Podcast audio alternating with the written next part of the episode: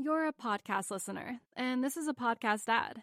Reach great listeners like yourself with podcast advertising from Libsyn Ads. Choose from hundreds of top podcasts offering host endorsements, or run a reproduced ad like this one across thousands of shows to reach your target audience with Libsyn Ads. Go to libsynads.com now. That's L I B S Y N ads.com.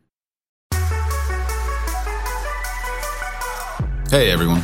If you like this podcast, you should check out the full finance journey at realvision.com slash rvpod to get the full view of what Real Vision is all about. A video on demand platform you can watch anywhere. Our members get daily videos and analysis, plus access to more than 3,000 videos for beginners and experienced investors alike, and live events online. You'll join the most thoughtful community in finance. More than 300,000 people who trust Real Vision to be the anchor to truth in the financial world. To get started, visit realvision.com slash rvpod and use the promo code podcast10 to get 10% off our essential membership for your first year. Enjoy the show.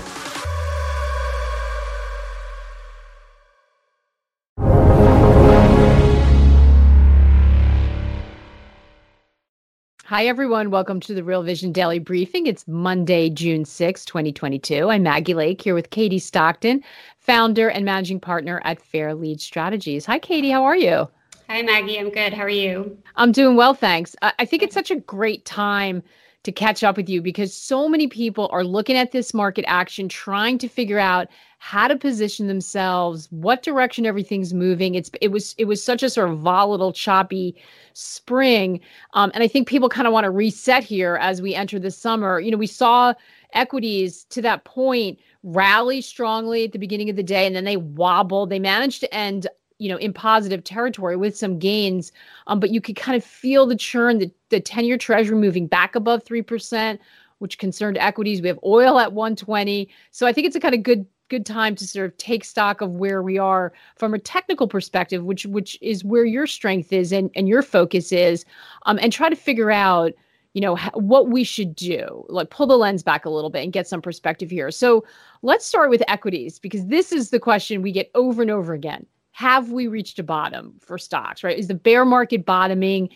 And, and is it time to step in and start thinking about buying some of the beaten up names, or is there more pain ahead? What are you seeing with the price action? Well, with some hindsight, we can of course say that we've seen a short-term bottom at least. Um, the the relief rally has been pretty impressive for the major indices since last month, and yet um, the question, of course, remains as to how sustainable this relief rally is. And I suspect that, unfortunately, as we get into the summer months, that we might see a bit more downside volatility before we actually establish a proper intermediate or long term low. And I say that primarily based on the longer term indicators. And it's an environment in which it's incredibly important to focus on the monthly gauges, in our opinion, because they are really setting the tone. Where since late last year, we've seen a pretty meaningful loss of upside momentum. That's not news to anyone at this point, uh, but it really accelerated at the start of this year. And with that, of course, we saw downside leadership from the mega caps, that you know, the large cap technology names, the FANG plus Microsoft and Tesla complex. And of course, that's an environment in which it's really impossible for the major indices to, to work their way higher when you have their downside leadership. So that leaves us at a, a place where we're looking for, you know, a bottom. And yet we don't feel like it based on those monthly indicators that we have it yet. So if you look at something like a stochastic oscillator, which is an overbought oversold measure, it's not oversold yet on the monthly chart of the S&P 500.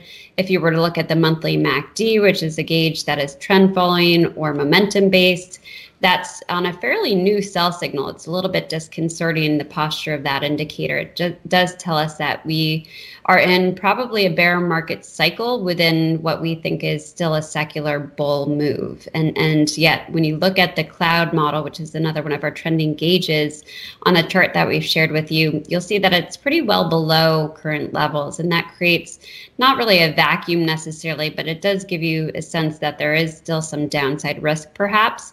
And that's where we turn our focus to the important levels in the charts. So what what levels are you looking at? I think this is really important because you get the sense that people want to step in here and start buying. I mean, if you look at some of the the declines from the highs they hit, and i know i know that is that's dangerous territory to do that. But if you look at that people say wow you know this this tech stock is down 30% down 40% some of them some of them are down 80% from their highs. You know it ha- the worst has to be over. What are you looking at from a from you know from the broader index? And then we'll dive into some some sectors and some more detail later but what are you looking at from the broad index in terms of downside for the S&P 500 how much more pain could we see yeah, so I mean, the latest breakdown point was roughly 4,200. So that's looming nearby as potential resistance. We don't have a lot of conviction as to where this relief rally ends, but we think it'll end fairly quickly. And with that, we think we'll see another retracement, downdraft, and retest of important support, which is about 38.15 in our work based on a Fibonacci retracement level. So once that level is tested, we'll have a good sense as to whether this downtrend is going to keep hold, and we suspect it will keep hold based on those longer term gauges. So we're looking for a breakdown, and then the secondary support becomes about 3,500 that might be the end point for it. We, we can't be sure. We really rely on our indicators to give us a sense of when we have that kind of long term low at hand. So we'll wait for those gauges to turn. So it's not just a level that we're focused on as a place that we'd be adding exposure. We really want to see some stabilization. And, and unfortunately, that's what we don't have yet. So there, I agree with you. There's a lot of people out there looking for entries, especially in some of the technology stocks that have been so uh, beaten up. And yet we feel like it's too early to suggest that we have something that has um, a shelf life to it. And it, we, we don't want to have to become traders trying to navigate these two three week swings and we fear that the market's going to be in for more of that for the summer months. And, and we're looking for a low to be established somewhere in the September, October timeframe. Um, TBD as to whether that becomes an intermediate or long term low, though. So there's still a lot of variables out there to consider. And with the higher growth arena, they are deeply oversold long term. If you look at the same long term gauge that we look for at for the S&P 500, they are now oversold. And yet we suspect this is the kind of tape that requires not like a V bottom, but rather some kind of basing phase, which means it goes sideways, perhaps even sideways to lower with a lot of volatility before finding finding that kind of um, support level, uh, undergoing accumulation to a great degree where it actually is ready for a base breakout. So we think it's going to be more of a process uh, than an event in terms of a, a low, and that's why we're not in a rush to buy even the most oversold names in the market super super important and that kind of environment is not for everyone. If you're nimble if you're a you know a, a, trader who's glued to their screens all the time and you and you thrive in volatility and you know how to use instruments around that great. If that's not your cup of tea it sounds like you you got to sort of protect yourself and and and stay clear through some of this. Two a couple questions. First of all we have michael and bo ba- both asking um, what happens going into VIX expiration and options expirations next week. Is that something that affects the way you look at price action? How do you take take into account that sort of event, those sort of events? You know, it's not really my universe, the the expirations. I, I do know that they can influence price at, at a certain point in time. Uh, but my approach is more just based on the technical indicators that we're using, looking at momentum, overbought, oversold readings, especially overbought, oversold readings as it pertains to the volatility index or VIX, because that is not your normal trending instrument per se. So I know things can get pinned at various levels, but it, it's not really where we spend our time. But we want to make sure we're eliminating any noise that that creates by looking at things that are smooth versions of the VIX or the S&P 500 or any other market kind of benchmark. Uh, as it pertains to the short-term view of the VIX, the VIX has certainly pulled back already pretty uh, notably as we've seen a relief rally in the S&P 500 it is now sort of fast approaching what we think is support around its 200 day moving average, which it is pointing higher now. And that's a reflection of the high volatility cycle that the market entered a few months ago. So we're looking for another higher low to be established by the VIX. And that would be our indication to recommend hedging um, strategies for our, our clients. So do, be careful about buying the dip based on what you're seeing. What about selling into the rally? Is that I mean, are we going to are we in an environment where you have to, you know, the old saying buy the dip sell the rip. Are we in an environment where you need to be thinking about being agile and selling a, a bounce here? Yeah, so to the same sort of end that we'd be hedging with the VIX upturn, we'd be selling uh, with an S&P 500 downturn. So we're really attuned to our short-term indicators, watching for any deterioration, of which it would be more meaningful right now because the market is trending lower, as opposed to in an uptrending market, we'd be less inclined to really react to, say, a short-term overbought downturn. So we're really I'd say um, hyper focused on these short term gauges and unwilling to take on the risk that we think is sort of inherent to this market right now. So we are a better seller in general, and we're just taking it from a bottom up perspective on a case by case basis to see how the indicators shape up. Hey everyone, we're going to take a quick break right now to hear a word from our partners. We'll be right back with more of the day's top analysis on the Real Vision Daily Briefing.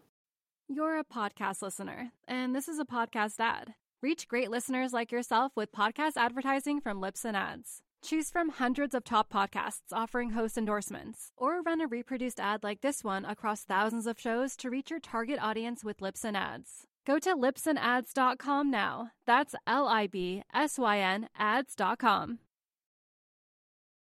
We're, I want to talk sectors in a moment, but you, you know, in this environment, I mean, we, have seen some of the headlines. I mean, the, the hedge fund managers have been around for a long time. I mean, this has been a really difficult market. Things are moving, or you know, relationships that used to exist kind of breaking down, everything down, or you, uh, I understand, launched an ETF, a new ETF to try to avoid some of the drawdowns so that people have some powder dry when there is a little bit more clarity. Talk to me a little bit about that. Well, what strategy are you using? Well, it's called the Fairlead Tactical Sector ETF. So it is sector focused. The ticker is TAC or TACK. And the design is to leverage sector momentum and relative strength primarily. And yet, of course, you, as you note, it has an asset allocation piece to it, to the strategy, in that when those sectors are not firing on all cylinders, we do see the model move into a combination of short term treasuries, long term treasuries, and gold. And that kind of diversification does help TAC minimize drawdowns. We've already seen that since its inception. And it's it's really important, as you know, to, to mitigate risk in this type of environment. So it's really very appropriate for what we see to be a, a higher risk type of tape for uh, the major indices, where we can still leverage the sectors that are working, of which at, at present, that's not many of them. It does have exposure to the energy sector for one, and that might not be a historically defensive sector, but it is a sector that is working right now. So otherwise, the, the sector exposure leans more defensive, utilities and staples, and then we have those uh, sort of risk off pieces in the treasury exposure and the gold exposure. So taken together, it's a very conservative strategy to approach U.S. equities, large cap and focus, and designed to reduce drawdowns, but also to be there when the market does come out of this type of mode. And I think that's really a problem for a lot of us. We we don't have the confidence to get back into a, market after, let's say, you know, 2008 type of environment. It takes us almost, uh, you know, much longer than it should. Let's put it that way to get back to our full exposure. Yeah, and so this so this does it this this senses it uh, and and does it for you and starts to reallocate as the indicator suggests that that it needs to be happening. So so it sounds like overweight um, energy utilities, which makes sense. Healthcare, I think, is on that list as well. Right. So in our research, we tend to be um, intermediate term in focus, whereas TAC's a bit more long term in focus. And intermediate term relative strength is still benefiting, of course, energy, utilities, and staples. But also, we have as overweight um, healthcare and materials. And uh, th- those sectors have just done really well in this environment of late. And, and of course, um, you know, there are some sort of market cap considerations to keep in mind in terms of the heavyweight positions in those sectors. Uh, healthcare does have sort of a defensive tilt, as you know, with some of the large cap pharmaceutical exposure. Uh, but but we like those sectors as as relative performers. And yet, in a downtrending market or a bear market cycle, unfortunately, relative performance doesn't necessarily mean you're making money. And that's mm-hmm. the hard part because we don't. Most of us don't live in a relative world. We, we of course want to beat the S and P 500 but we really want to make money. Um, and unfortunately, that relative strength really hasn't done much in terms of producing absolute gains. I think the the best example is probably, uh, you know, if you look at that consumer staples and the influence of uh, Walmart's disappointment, um, you know that that corrective phase has been there for now a few weeks, and and it's unfortunate. But these these sectors don't look as good in absolute terms as you would hope. Mm. And what what what are areas that people should think about being underweight or reducing exposure to if if they have it already. It's funny because I feel like some of the stuff that's been doing well in this bounce, you know, d- does that hold for a more intermediate term, or is that something that you should be aware of? And if you're in it, you got in it and rode this little bounce, think about reducing exposure again. What what what should we be underweight?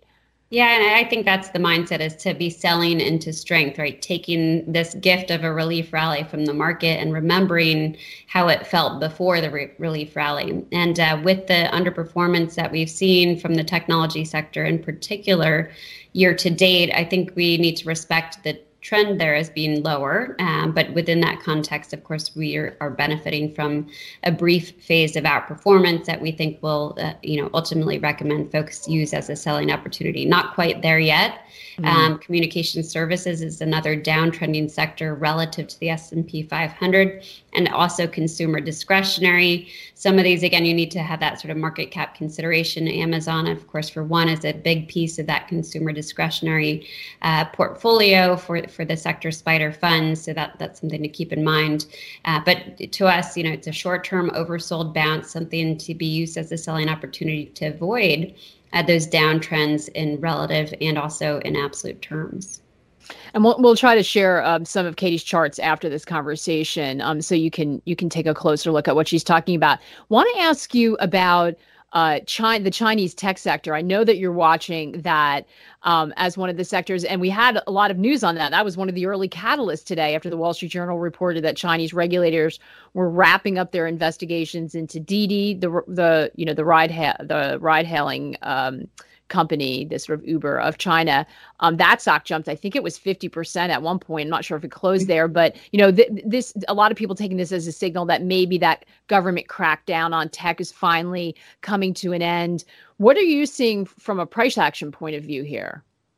You know, uh, technology, and I, would also sort of lump in the high growth names here domestically, um, you know, along with these Chinese sort of tech benchmarks like a KWEB as an ETF representing the space. We, we featured that ETF recently as one that seemed to be turning the corner, finding a footing, maybe not from a long term perspective, but at least from a short term perspective. And, and our basis for that was simply looking at positive divergences on the latest pullback. And we started to see some breakouts above uh, minor resistance levels like the 50 day moving averages. And, and the impact, of course, was favorable on our intermediate term gauges as well. So we wanted to make sure to highlight that. And we had heard in our conversations that, well, at least China had some potential positive catalysts. Uh, they were thinking more in terms of the reopening, of course, um, but it, it's something that that drew our appeal to it. And of course, we've seen bullish price action there, and and, and it does reflect short-term risk on positioning. We've seen that with the relief rally in the S&P 500, and I, I, it's hard to picture China doing very well if we enter into the next down leg here pretty soon. So we're, we're somewhat non-committal to the counter trend move.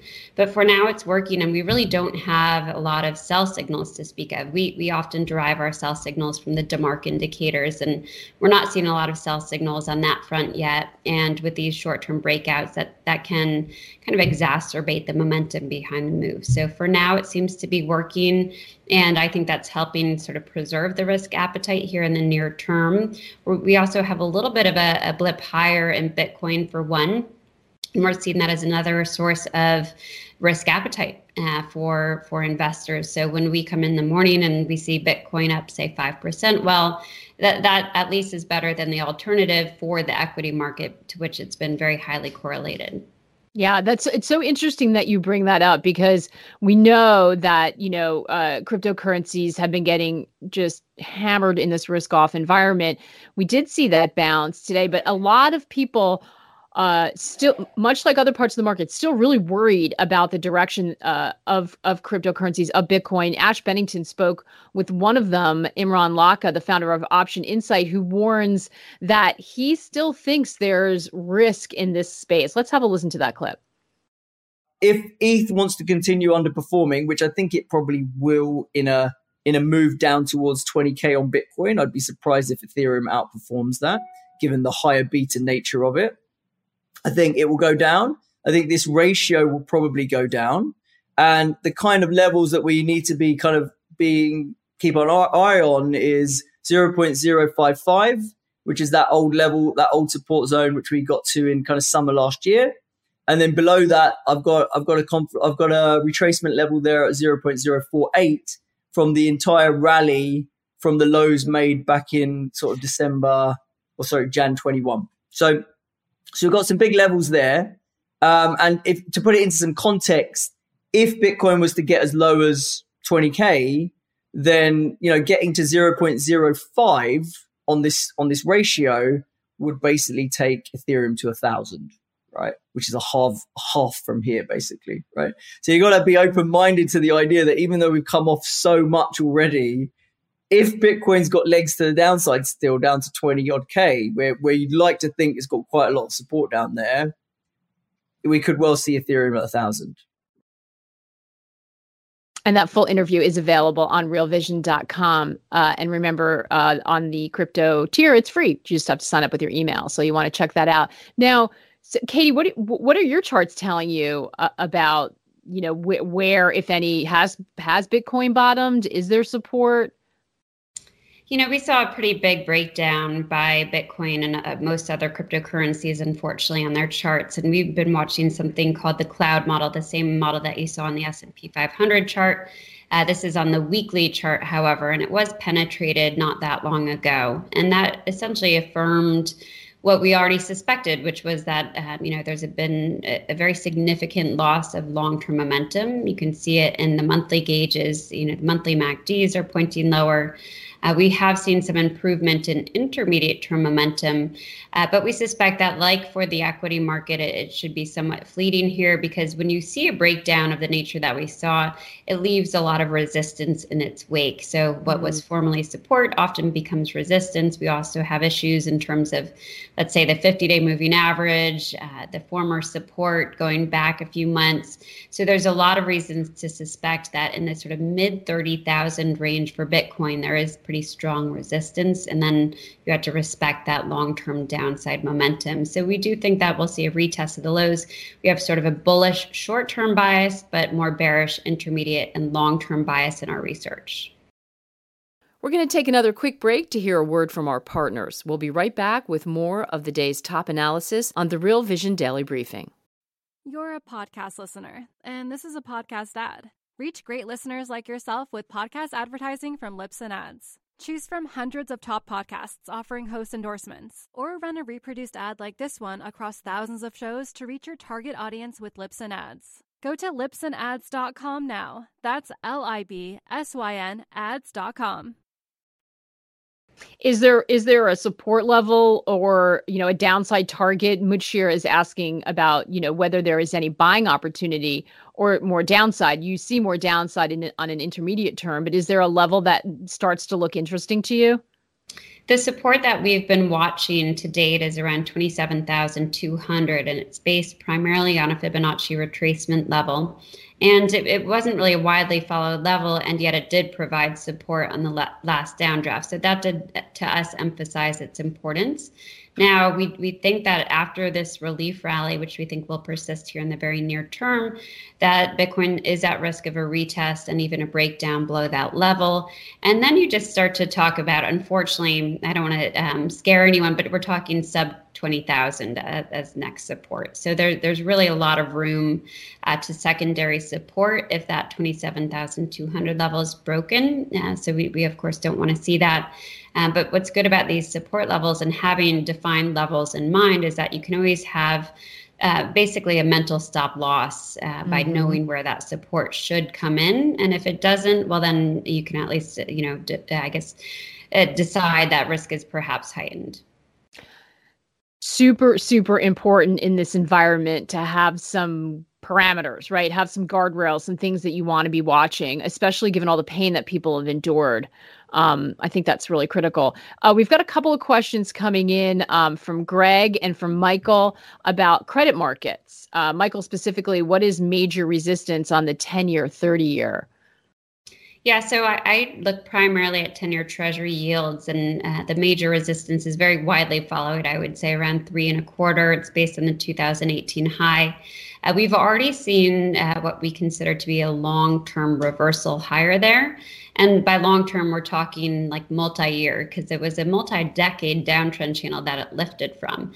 And yet that resistance is quite strong, and we've already seen it stall or you know sort of uh, create a loss of upside momentum behind treasury yields. And we actually think that's going to stay with the treasury market here uh, potentially even for a few months based on our indicators. I referenced at one point the DeMark indicators.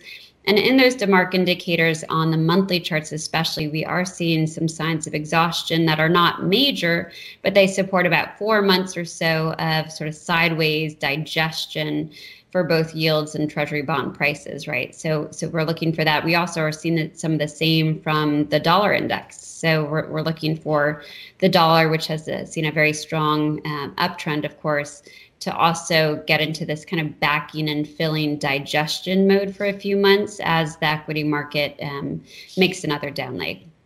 You know, it's interesting that the, the dollar has been just so persistently strong.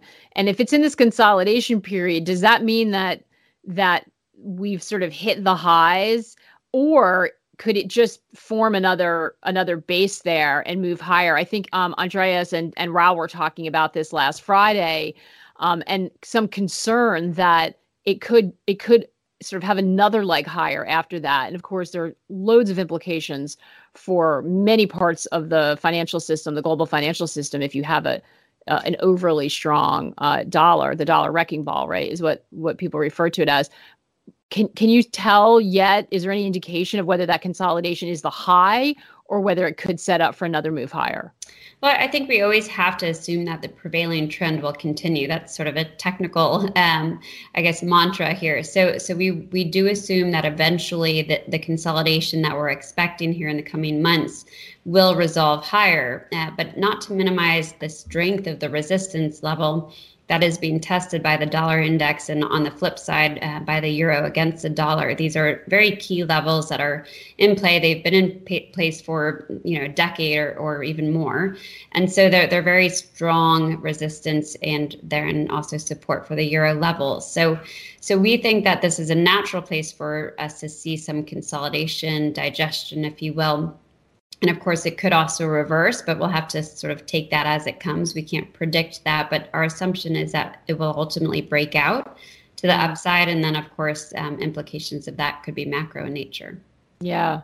I um, want to squeeze in one more question um, from Jose, and that is what levels are you looking at for the NASDAQ 100? He was super specific about that. And of course, again, you know, some of those mega cap tech names are leading. We know Amazon was in the news; it had its twenty to one stock split, but we saw strength in Apple and you know some of those names. What are you looking at for the Nasdaq 100 from a level yeah, perspective? That's right. I mean, every, everybody's kind of watching that too, of course, because it really does reflect uh, the the Fang stocks and their relative strength. So we have seen some underperformance aligned with uh, you know versus the S and P 500 aligned with the underperformance from the technology sector more broadly. So it's the tech heavy Nasdaq 100 index long-term support there is roughly 10,600. Um, so, so of course we we don't want to see that level, um, but but we're going to be very very respectful of any additional breakdowns that we see, both the Nasdaq 100 and also the S&P 500. If you take a look at their weekly bar charts, you can see